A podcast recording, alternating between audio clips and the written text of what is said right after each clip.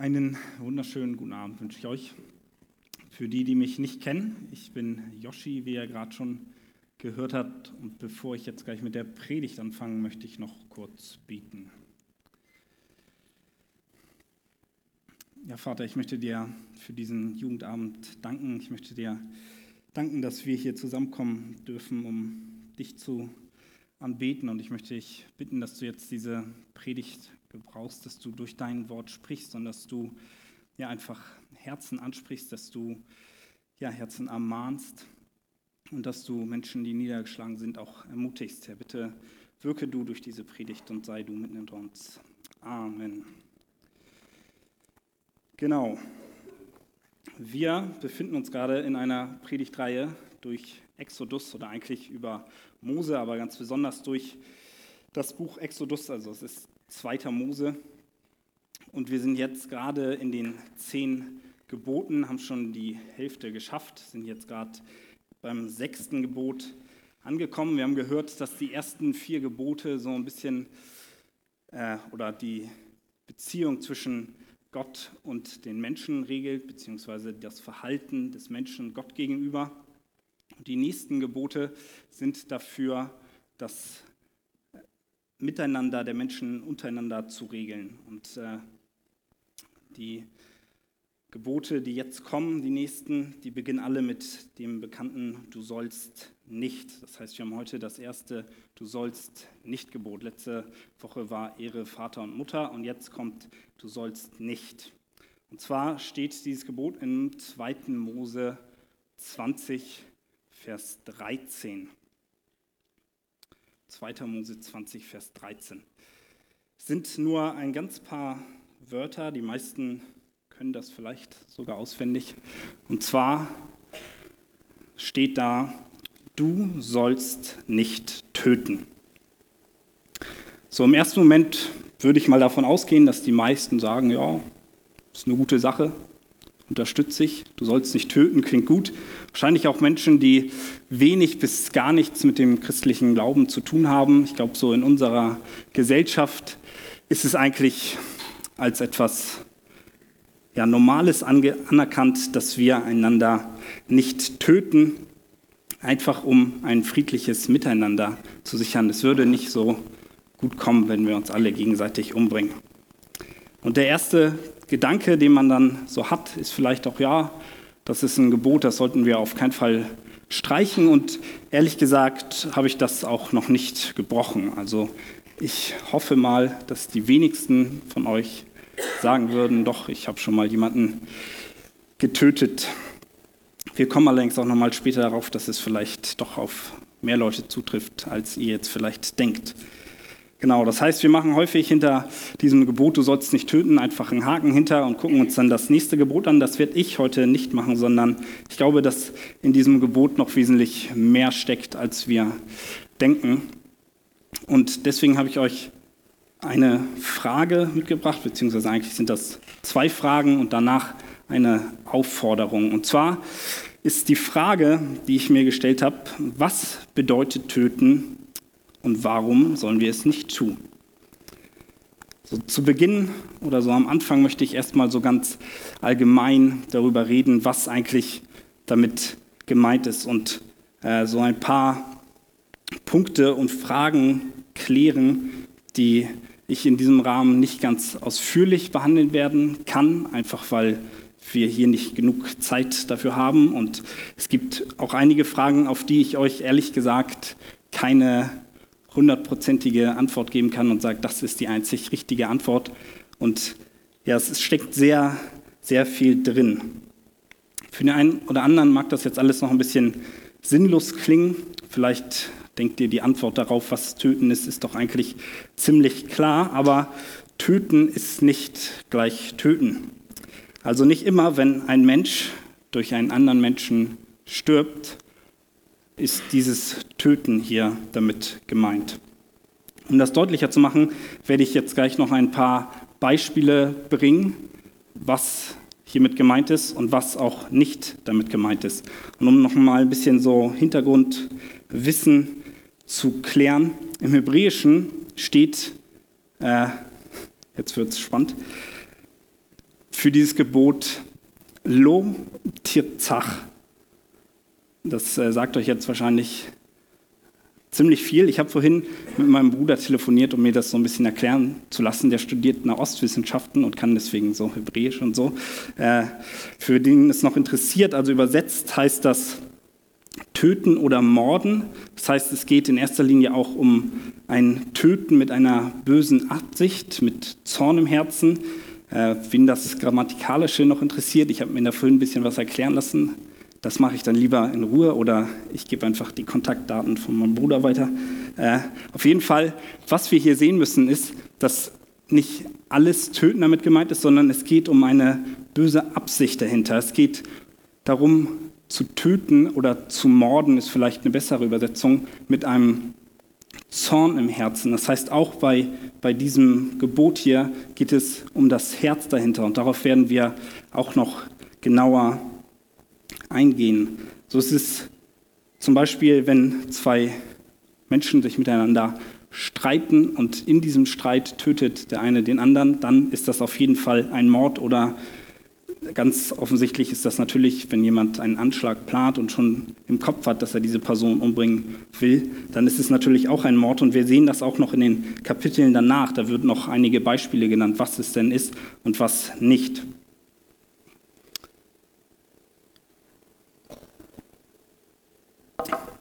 Genau, und das erste Beispiel ist jetzt ein Beispiel, was mit diesem Gebot nicht gemeint ist. Und zwar, wenn man durch Selbstverteidigung unabsichtlich jemanden umbringt. Wenn jemand zum eigenen Schutz also sich gegen einen Angreifer wehrt und diesen umbringt, dann ist damit nicht automatisch ein äh, Bruch dieses Gebotes verbunden. Und das sehen wir in Kapitel 22, also nur zwei Kapitel hinter unserem Kapitel, wo es in den Versen 2 und 3 eine Situation beschrieben wird, wo ein Dieb einbricht in der Nacht und aus Schutz wird dieser unabsichtlich erschlagen. Und dann ist es ein Mord. Und interessant ist auch noch zu sehen, wenn das am Tage passiert und der Dieb gesehen wird, also man ihn auch irgendwie vertreiben könnte oder festnehmen könnte, ohne dass man ihn jetzt erschlägt, das heißt, man tötet ihn einfach aus Zorn, weil er bei einem eingebrochen ist, dann wäre es wiederum ein Mord. So. Also Selbstverteidigung, das ist das erste Beispiel, ist aber erstmal nicht hiermit gemeint. Und ich hoffe und bete auch dafür, dass trotzdem niemand von euch jemals in die Lage kommt, dass er aus Selbstverteidigung heraus unabsichtlich jemanden umbringt. Was auch nicht damit gemeint ist mit diesem Gebot, ist, wenn jemand durch einen Unfall jemanden anders tötet, beispielsweise in einem Autounfall. Das wird auch deutlich, wenn wir uns Kapitel 21 angucken, was direkt danach kommt, wo zwei unterschiedliche Strafen genannt werden. Jemand, der durch einen Unfall jemand anderen tötet, der wird zur Verband, damit er nicht zum Racheopfer wird und von dem Betroffenen oder von deren Angehörigen dann umgebracht wird, sondern er soll in eine andere Stadt fliehen, wo er einen Zufluchtsort hat. Und damit kommen wir auch gleich zum nächsten Beispiel, was mit diesem Gebot auch nicht gemeint ist. Und jetzt wird es nämlich langsam ein bisschen brisant. Und zwar ist das das Thema die Todesstrafe. In Kapitel 21 sehen wir, dass die Strafe für jemanden ist, der dieses Gebot übertritt. Das heißt, für einen Mörder, dass er umgebracht werden soll. Das heißt, zumindest können wir in diesem Kontext sagen, dass mit diesem Gebot ganz sicher nicht die Todesstrafe verboten wird, weil sonst würde sich im nächsten Kapitel das direkt widersprechen. Weil wenn jemand umgebracht werden soll, der jemand anderen umgebracht hat, dann funktioniert es ja nicht. Also, ich verstehe, glaube ich, was ich meine. Und ich möchte jetzt an dieser Stelle allerdings nicht lange darüber reden, ob wir jetzt Todesstrafe als ja, vertretbar ansehen oder nicht. Aber ich möchte deutlich machen, dass es in diesem Fall und in diesem Kontext auf jeden Fall nicht verboten wird. Die Strafe für einen Mörder ist der Tod. Und im Urtext, im Hebräischen, werden hier auch zwei verschiedene Wörter dafür verwendet. Eine weitere Ausnahme, die wir machen müssen, ist der Einsatz von Polizei oder Soldaten.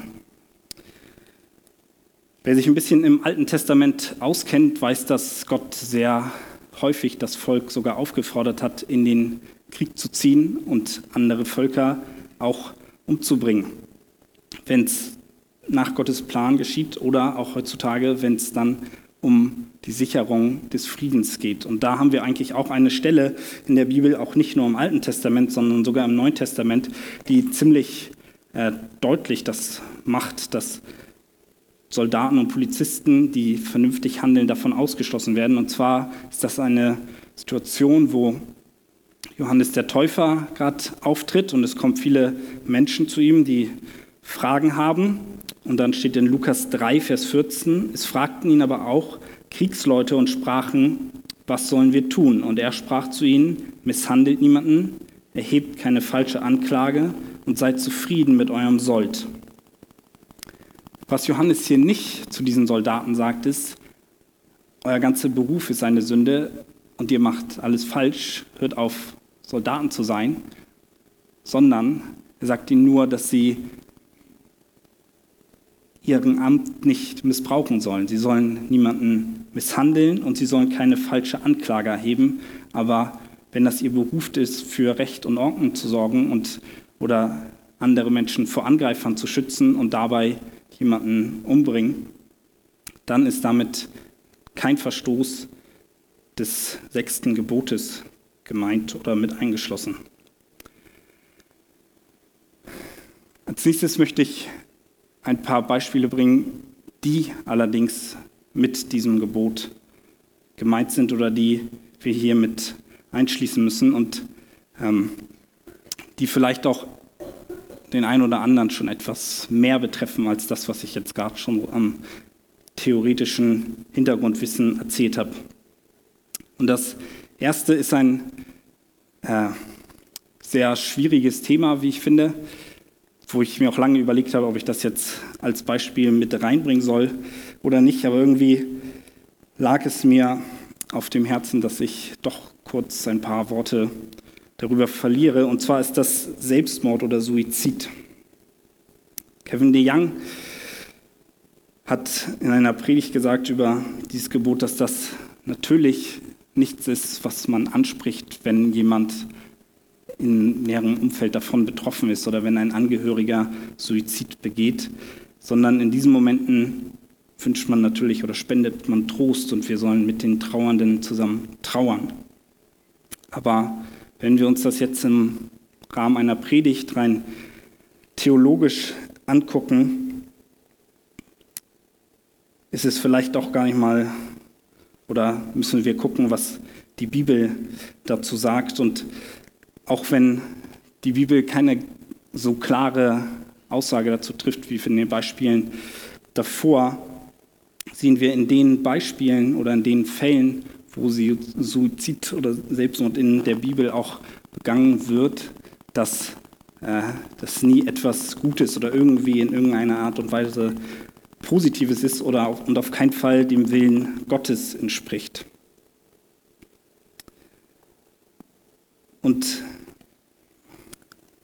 Warum ich dieses Thema ansprechen möchte, ist, dass es vielleicht den einen oder anderen gibt, der auch mit Depressionen zu kämpfen hat, der vielleicht auch mal sogar den Gedanken hatte, wäre es nicht alles viel leichter, wenn ich hier nicht mehr werde? Oder vielleicht Gedanken wie, gibt es überhaupt Menschen, die sich um mich kümmern, bin ich überhaupt was wert, interessiert sich jemand für mein Leben. Und äh, ich möchte mit diesem Punkt jetzt ganz sicher nicht irgendwie mit dem um den Zeigefinger kommen und diesen Menschen sagen, das ist aber Sünde, sondern vielmehr möchte ich euch Mut machen. Und mir ist bewusst, dass schwere Depressionen und andere psychische Erkrankungen nicht einfach wegzureden sind indem man irgendwelche ermutigenden Worte zu diesen Menschen sagt. Aber trotzdem möchte ich kurz darauf eingehen und ich glaube, dass es auch schon, oder das glaube ich nicht nur, sondern es gibt durchaus auch Christen, die unter sehr schweren Depressionen und psychischen Erkrankungen gelitten haben und sich dann auch selbst das Leben genommen haben. Und in diesem Fall muss man sagen, ja, der Suizid an sich ist eine Sünde und entspricht nicht Gottes Willen. Das bedeutet allerdings nicht, dass diese Menschen auf keinen Fall Gottes Kinder sein konnten und deswegen hundertprozentig in der Hölle sind, sondern wenn sie wirklich Gottes Kinder sind und einfach äh, im Zuge dieser Erkrankung keinen anderen Ausweg mehr gefunden haben, dann gilt trotzdem, dass Jesus ihre Sünden vergeben hat, auch die Sünden, die sie noch tun werden. Und es entscheidet nicht der letzte Augenblick. Damit möchte ich jetzt auf keinen Fall irgendwas schönreden oder sagen, wenn du in dieser Lage bist, dann ist es nicht so schlimm, wenn du Suizid begehst, weil wir dann schneller bei Jesus sind. Das ist auf keinen Fall das, was ich mit dieser Aussage machen möchte. Genauso wenig, wie ich euch sagen möchte, das ist Sünde, das ist falsch und so denke, dass ich euch davon abhalten könnte. Das ist alles nicht der Punkt, sondern wie gesagt, möchte ich euch ermutigen, wenn ihr so welche Gedanken schon mal hattet, dass wir uns die zweite Frage angucken, die ich gestellt hatte, ist, warum ist denn eigentlich falsches, grundsätzlich dieses Gebot zu übertreten und zu töten oder zu morden? Und ein ganz wichtiger Punkt, den ich dir in ja, diesem Moment sagen möchte, und das ist die Antwort oder eine Antwort auf diese Frage, ist, dass du nach Gottes Ebenbild geschaffen bist. Gott hat jeden Menschen und auch dich einzigartig und wunderbar nach seinem Bild geschaffen. Er ist es, der dir Leben eingehaucht hat. Er hat dir eine Seele geschenkt, damit du eine Beziehung mit ihm führen kannst. Und egal wie kaputt und depressiv dein Leben auch sein mag, in seinen Augen bist du einzigartig und wertvoll und er ist immer für dich da. Er hat dich gemacht und er kennt dich ganz genau.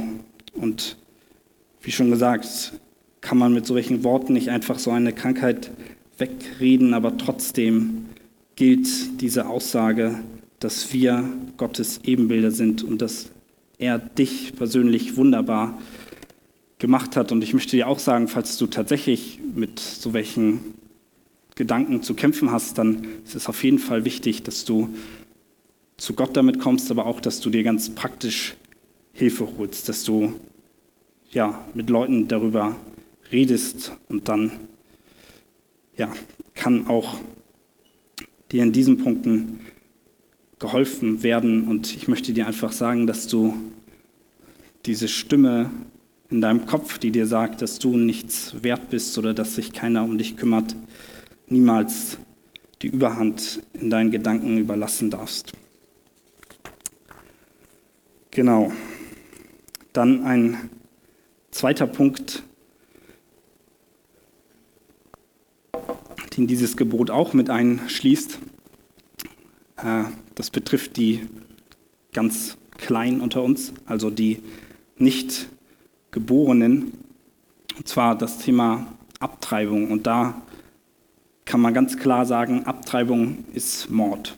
Und zwar ganz egal, in welchem Stadium es ist von der Bibel auch eigentlich sehr eindeutig gesagt, dass das dieses Gebot verstößt. Wir hatten vor kurzem auch eine sehr gute Predigt von äh, Wolfgang in unserem Sonntagsgottesdienst, wo es jetzt nicht in erster Linie um das Thema Abtreibung ging, sondern eher auch um die Frage, was mit äh, Kindern passiert, die abgetrieben werden oder auch im Kleinkindalter sterben. Und was da allerdings ein sehr wichtiger Punkt war, den ich hier anbringen möchte, um deutlich zu machen, dass Abtreibung von der Bibel ganz klar verboten wird, ist äh, das Leben in dem Moment der Zeugung beginnt.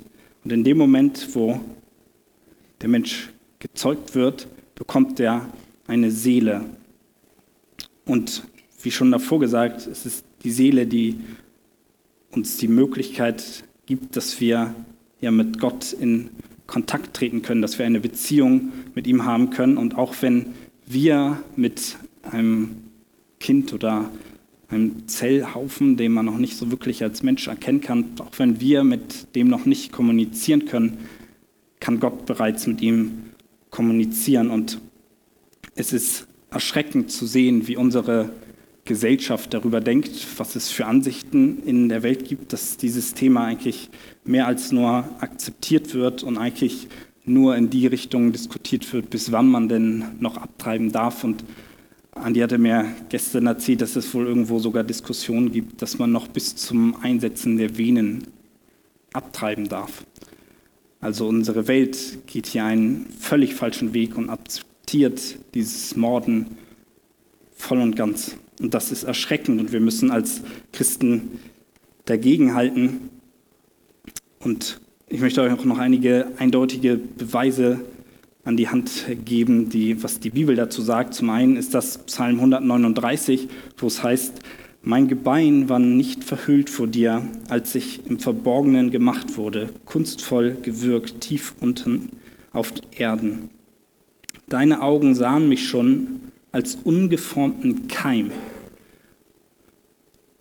Und in deinem Buch war geschrieben alle Tage, die noch werden sollten, als noch keiner von ihnen war. Und ein weiterer oder ein weiteres sehr gutes Beispiel dafür ist in Lukas, es geht wieder um Johannes den Täufer. Er wird angekündigt und dann wird er in äh, diesen Versen beschrieben. Und Lukas 1, Vers 15 steht zum Beispiel, denn er wird Geruch sein vor dem Herrn, Wein und starkes Getränk wird er nicht trinken, mit Heiligem Geist wird er erfüllt sein, schon von Mutterleib an. Das heißt, Johannes hatte bereits den Heiligen Geist, als er noch nicht geboren war. Das heißt, er hatte schon eine Beziehung zu Gott, als noch kein Mensch in der Lage war, mit ihm zu kommunizieren. Und dann weiter in Vers 41, das ist dann als Elisabeth, die Mutter von Johannes, mit ihm schwanger ist und Maria kommt mit auch, also auch schwanger an, mit Jesus im Bauch, so. Und dann heißt es in Vers 41, und es geschah, als Elisabeth den Gruß der Maria hörte, da hüpfte das Kind in ihrem Leib und Elisabeth wurde mit dem Heiligen Geist erfüllt.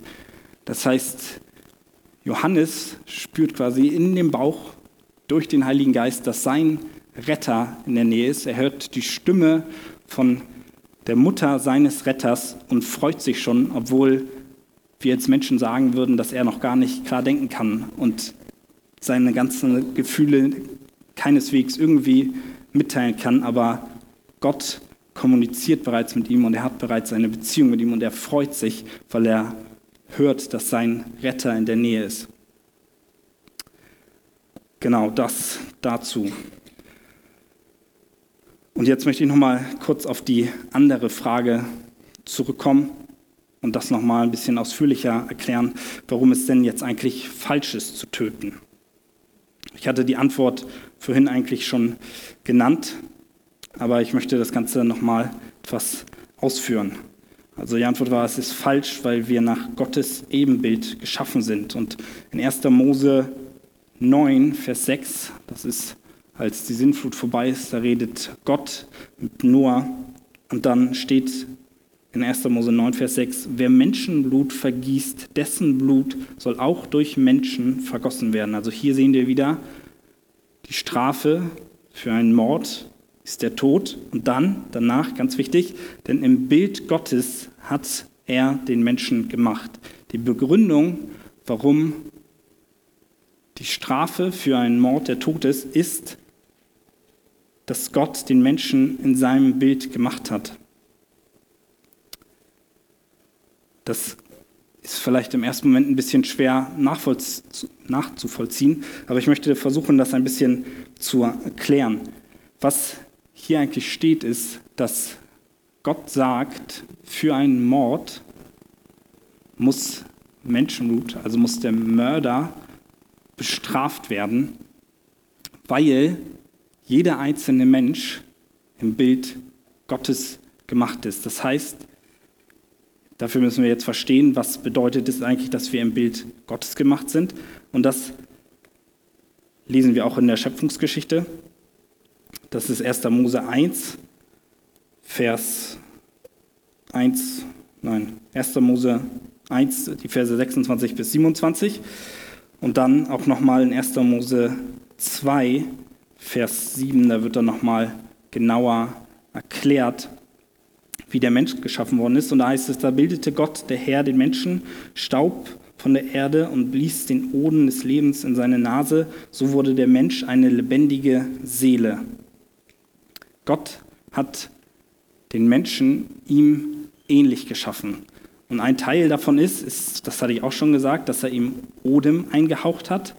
Das heißt, er hat eine Seele und dadurch hat er einige Eigenschaften Gottes. Das bedeutet zum Beispiel, dass er sich seiner selbst bewusst ist, dass es nur dem Menschen gegeben und dass er die Fähigkeit bekommen hat, zu denken und selbst Entscheidungen zu treffen und zu handeln. Und eigentlich hat der Mensch äh, den Auftrag bekommen, über diese Welt zu herrschen und er sollte sündlos leben, auch Allein, dass der Mensch sündigen konnte, ist nur etwas, was der Mensch kann. Er hat ein moralisches Denken und ähm, muss Rechenschaft vor Gott ablegen. Und er soll eigentlich, das war der Grund oder das, das Ziel des Menschen, dass er Gottes heilige Wege auf Erden widerspiegelt. Und auch wenn einige Eigenschaften durch den Sündenfall verloren gegangen sind, zum Beispiel, dass der Mensch nicht mehr ohne Sünde ist und dass er auch nicht mehr ja, Gottes Herrlichkeit widerspiegelt, sondern sich vielmehr um sich selbst dreht, gilt es trotzdem noch, dass wir Eigenschaften Gottes in uns tragen. Und Gott sagt hier zu Noah, dass das Leben, was er diesen Menschen eingehaucht hat, diese Eigenschaft, die er den Menschen gegeben hat, so wertvoll ist, dass es kein anderes Opfer ausreicht, um eine, einen Mord von seinem Ebenbild auszugleichen, als dass dieser Mörder selbst gerade stehen muss mit seinem Leben. Und auch wenn das für einige vielleicht im ersten Moment ziemlich brutal klingt und irgendwie auch unlogisch, weil der Mörder stirbt dann ja auch und er ist doch eigentlich auch im Ebenbild Gottes. Eigentlich wird damit nur deutlich gemacht, dass Gott gerecht ist, dass wenn jemand seine Herrlichkeit, sein Ebenbild zerstört, dass er dafür Rechenschaft ablegen muss, dass er dafür eine Strafe tragen muss. Und das ist eigentlich das, was wir an der ganzen Bibel sehen, dass für Sünde, für Verstoß gegen Gottes Gebote eine Strafe bezahlt werden muss. Und keine andere Strafe würde ausreichen, als dass der Mörder selbst sein Leben geben muss. Oder ja, getötet werden muss. Und ein weiterer, bisschen leichter zu verstehender Punkt, warum es falsch ist zu töten, ist, dass Gott es in seinen Geboten sagt und sein Wort wahr ist. Das heißt, wenn er sagt, dann ist das Gesetz. So. So, vielleicht bist du jetzt hier und du hörst mir hier die ganze Zeit zu und du kannst bis jetzt irgendwie trotzdem noch nicht so wirklich was mit dieser Predigt anfangen, mit den Beispielen am Anfang. War zwar irgendwie alles spannend zu hören, aber du bist noch nie mit irgendeinem von diesen Beispielen wirklich in Kontakt gekommen und du hast auch nicht vor, irgendwann einen Menschen zu töten. Äh, wenn das der Fall ist oder auch für alle anderen, möchte ich jetzt zu einem weiteren Punkt kommen, der auch dieses Gebot betrifft und den Jesus selbst anführt in seiner Bergpredigt. Und dazu können wir gemeinsam mal Matthäus 5 aufschlagen.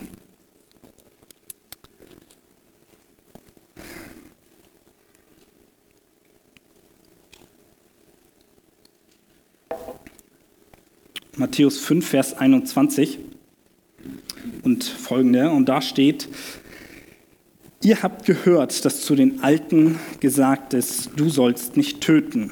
Wer aber tötet, der wird dem Gericht verfallen sein. Das ist das, was wir auch gerade schon die ganze Zeit besprochen haben.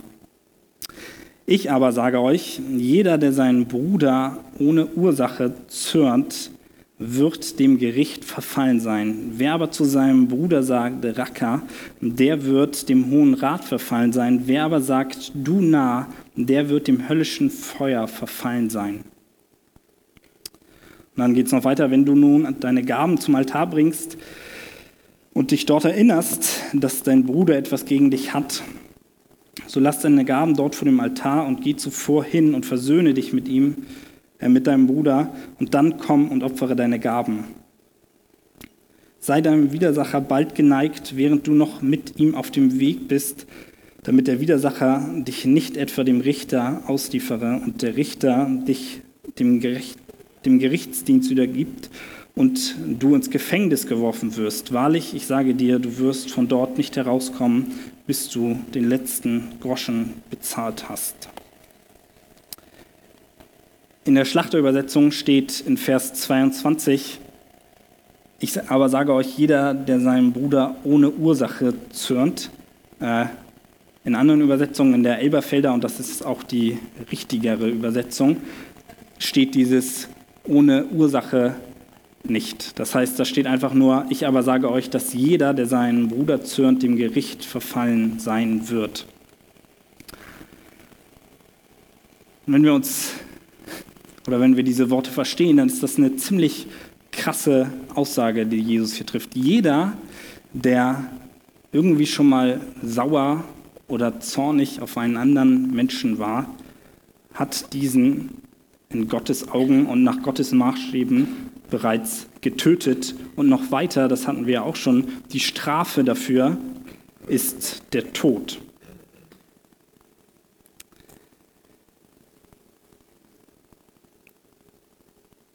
Das heißt, wenn ihr schon mal auf irgendjemanden sauer wart oder auf jemanden zornig wart, dann habt ihr in Gottes Augen diese Person bereits getötet und noch weiter die Folge ist, dass du deswegen den Tod verdient hast. Und deswegen mal die Frage, wenn du jetzt so nachdenkst, auf wen warst du in deinem Leben schon mal sauer? An deine Eltern, deinen Partner, wenn vorhanden, vielleicht deine Kinder schon oder deine besten Freunde? Wenn du auf eine dieser Personen schon mal sauer warst, dann hast du sie in Gottes Augen getötet. Und auch wenn du diese Menschen niemals in echt umbringen würdest, ist es die gleiche Wurzel. Ich hatte am Anfang gesagt, dass es auf die Herzenseinstellung ankommt und wenn jemand mit einem böswilligen Herzen jemanden tötet, dann ist es Mord mit Absicht und der Keim, aus dem das entspringt, ist Zorn oder Wut über eine andere Person. Und dieser Keim, diese Wurzel, auch wenn sie niemals bei dir auswachsen würde, reicht aus, als dass du in Gottes Augen schuldig bist. Und ich finde das ziemlich heftig, wenn ich mir so Gedanken darüber mache, wie viele Menschen ich nach dieser Definition schon getötet habe und selbst Menschen, die mir ziemlich nahestehen. Und vielleicht fällt dir jetzt gerade ein, auf wen du gerade so sauer bist oder dir fallen vielleicht auch allgemein Situationen ein, in denen du immer wieder sauer wirst, wo du ausrasten könntest oder vielleicht sammelst du auch irgendwie den Zorn so in deinem Herzen und es reicht zwar nicht aus, dass du es der Person mitteilst, aber irgendwann ist ja, das Fass am Überlaufen und dann zeigst du der Person, wie zornig du bist. Und vielleicht teilst du es dir sogar mündlich mit. Und wenn du dich hier irgendwie wiederfindest, und ich glaube, das kann eigentlich jeder von uns, dass wir irgendwann schon mal auf eine Person sauer waren, dann habe ich jetzt folgende Aufforderung für dich. Und zwar, höre auf zu töten. Das ist die Aufforderung. Höre auf zu töten. Und zwar meine ich damit, höre auf damit, den Zorn über andere Menschen mit dir rumzutragen. Höre auf, dich über andere Menschen aufzuregen und komm mit diesem Wutproblem, komm mit deinem Zorn zu Gott. Sprich die Probleme aber nicht nur mit Gott an, sondern versöhne dich auch mit deinen Mitmenschen. Das ist das, was Jesus in den Versen danach deutlich macht, dass wir, wenn wir ein Problem mit unserem Bruder haben oder auch wissen, dass jemand auf uns sauer ist, dass wir so schnell wie möglich versuchen sollen, wieder Frieden herzustellen. Und wenn wir davor lesen, wie krass es in Gottes Augen ist, wenn wir auf jemanden sauer sind oder wenn wir zornig über jemanden sind, dann ist das, glaube ich, durchaus verständlich. Und in Epheser 4, Verse 26 und 27 steht, zürnt ihr, so sündigt nicht, die Sonne gehe nicht unter über eurem Zorn, gebt nicht Raum dem Teufel. Auch hier nochmal ganz deutlich, wir sollen die Sonne nicht über unseren Zorn untergehen lassen. Wenn wir zornig sind, dann töten wir das. Und damit müssen wir ganz dringend aufhören.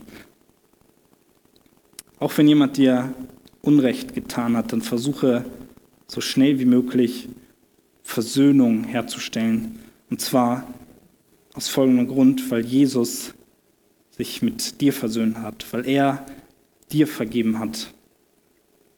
Ich habe schon gesagt, die Strafe fürs Töten ist der Tod. Und wenn wir uns diese Verse angucken, dann sehen wir, dass Jesus hier nicht von der Todesstrafe hier auf Erden redet, sondern er redet von einer ewigen Todesstrafe.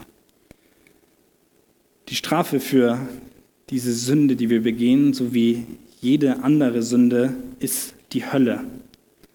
Der Zorn, den du auf andere Menschen hast, ist sündig und falsch. Und dadurch, dass du diesen Zorn auf andere hast, lädst du den gerechten Zorn Gottes auf dich. Und wenn du kein Kind Gottes bist, dann wird sich dieser Zorn über dich ergießen und du wirst ewig in der Hölle leiden müssen. Aber wenn wir Kinder Gottes sind, und darüber haben wir auch letzte Woche gehört, dass er unser Vater ist. Wenn du Christ bist und eine Beziehung hast und du weißt, du bist sein Kind, dann weißt du auch, dass sich dieser Zorn, den Gott völlig gerecht über dich hat, auf Jesus entladen hat, als er am Kreuz hing. Es war der sündige Zorn von Menschen, die Jesus ans Kreuz gebracht haben, aber das war nicht das, was die Strafe für die Sünde ist. Nicht die menschliche Todesstrafe, dass er ans Kreuz genagelt worden ist, sondern die eigentliche Strafe, die er auf sich genommen hat, ist, dass sich in diesem Moment der Zorn des Vaters über ihn ergossen hat und er diesen Zorn, diese Strafe, die Hölle für uns getragen hat. Als Jesus betete, dass wenn es möglich ist, dass dieser Kelch an ihm vorüberginge und dann sagt, nicht mein Wille, sondern dein Wille geschehe, da hat er nicht Angst vor der Kreuzigung gehabt und nicht Angst vor den Leiden, die er hier ertragen muss, sondern die eigentliche Strafe war die ewige Todesstrafe, der Zorn Gottes.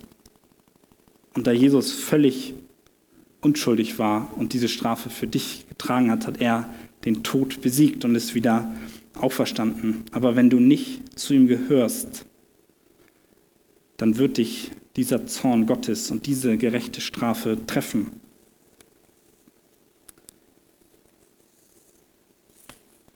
Zum Abschluss möchte ich uns als Christen auch nochmal auffordern, die wir diese Botschaft kennen, dass wir sie nicht für uns behalten sollen.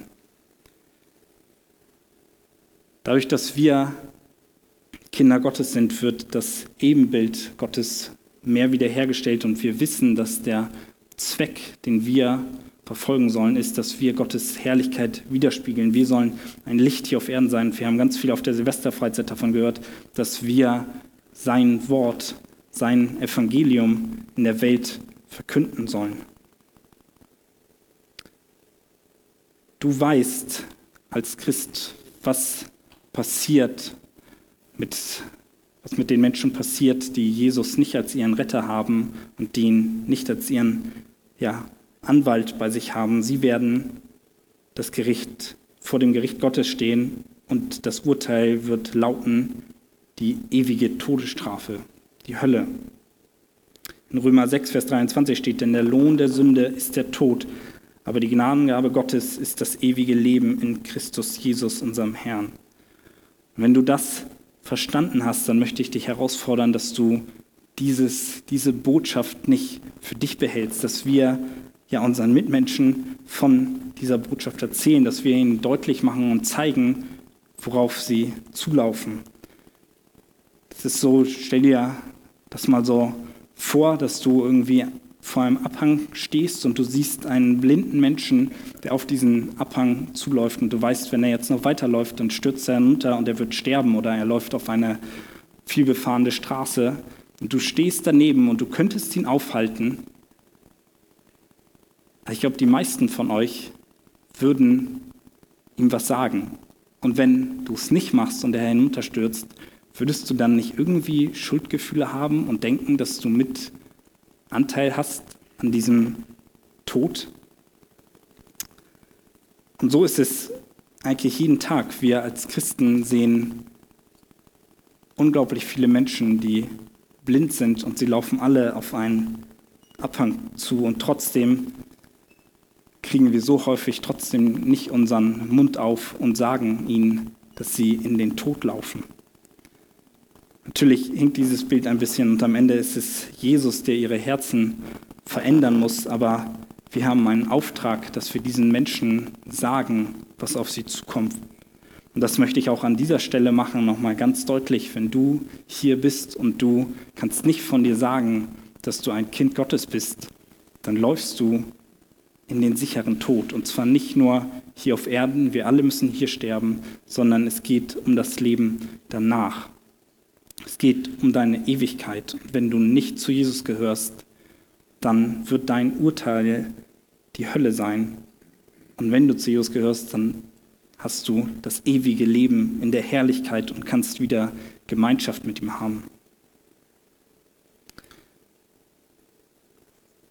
Ich komme zum Schluss. Das Lobpreisteam kann jetzt auch wieder nach vorne kommen. Und ich weiß, ich habe jetzt sehr viele verschiedene Themen hier angesprochen und äh, habe sicherlich nicht alle Fragen, wie bereits am Anfang gesagt, äh, ausführlich beantworten können. Aber ich möchte meinen Fokus nochmal auf den letzten Punkt quasi legen und euch ja einfach auffordern zu prüfen, wo sind Situationen, wo du ja zornig auf andere Menschen bist, wo du ja, Wut mit dir herumträgst? Oder wo sind Situationen, wo du schnell gereizt wirst? Und ich möchte dir sagen, höre auf, diese Menschen zu töten und versöhne dich mit ihnen. Bring diese Anliegen zu Gott und ja, bitte um Vergebung, weil du weißt, dass Jesus für dich die Strafe getragen hat, weil er den Zorn, den du verdient hast, auf sich genommen hat und er am Ende der Richter sein wird. Amen.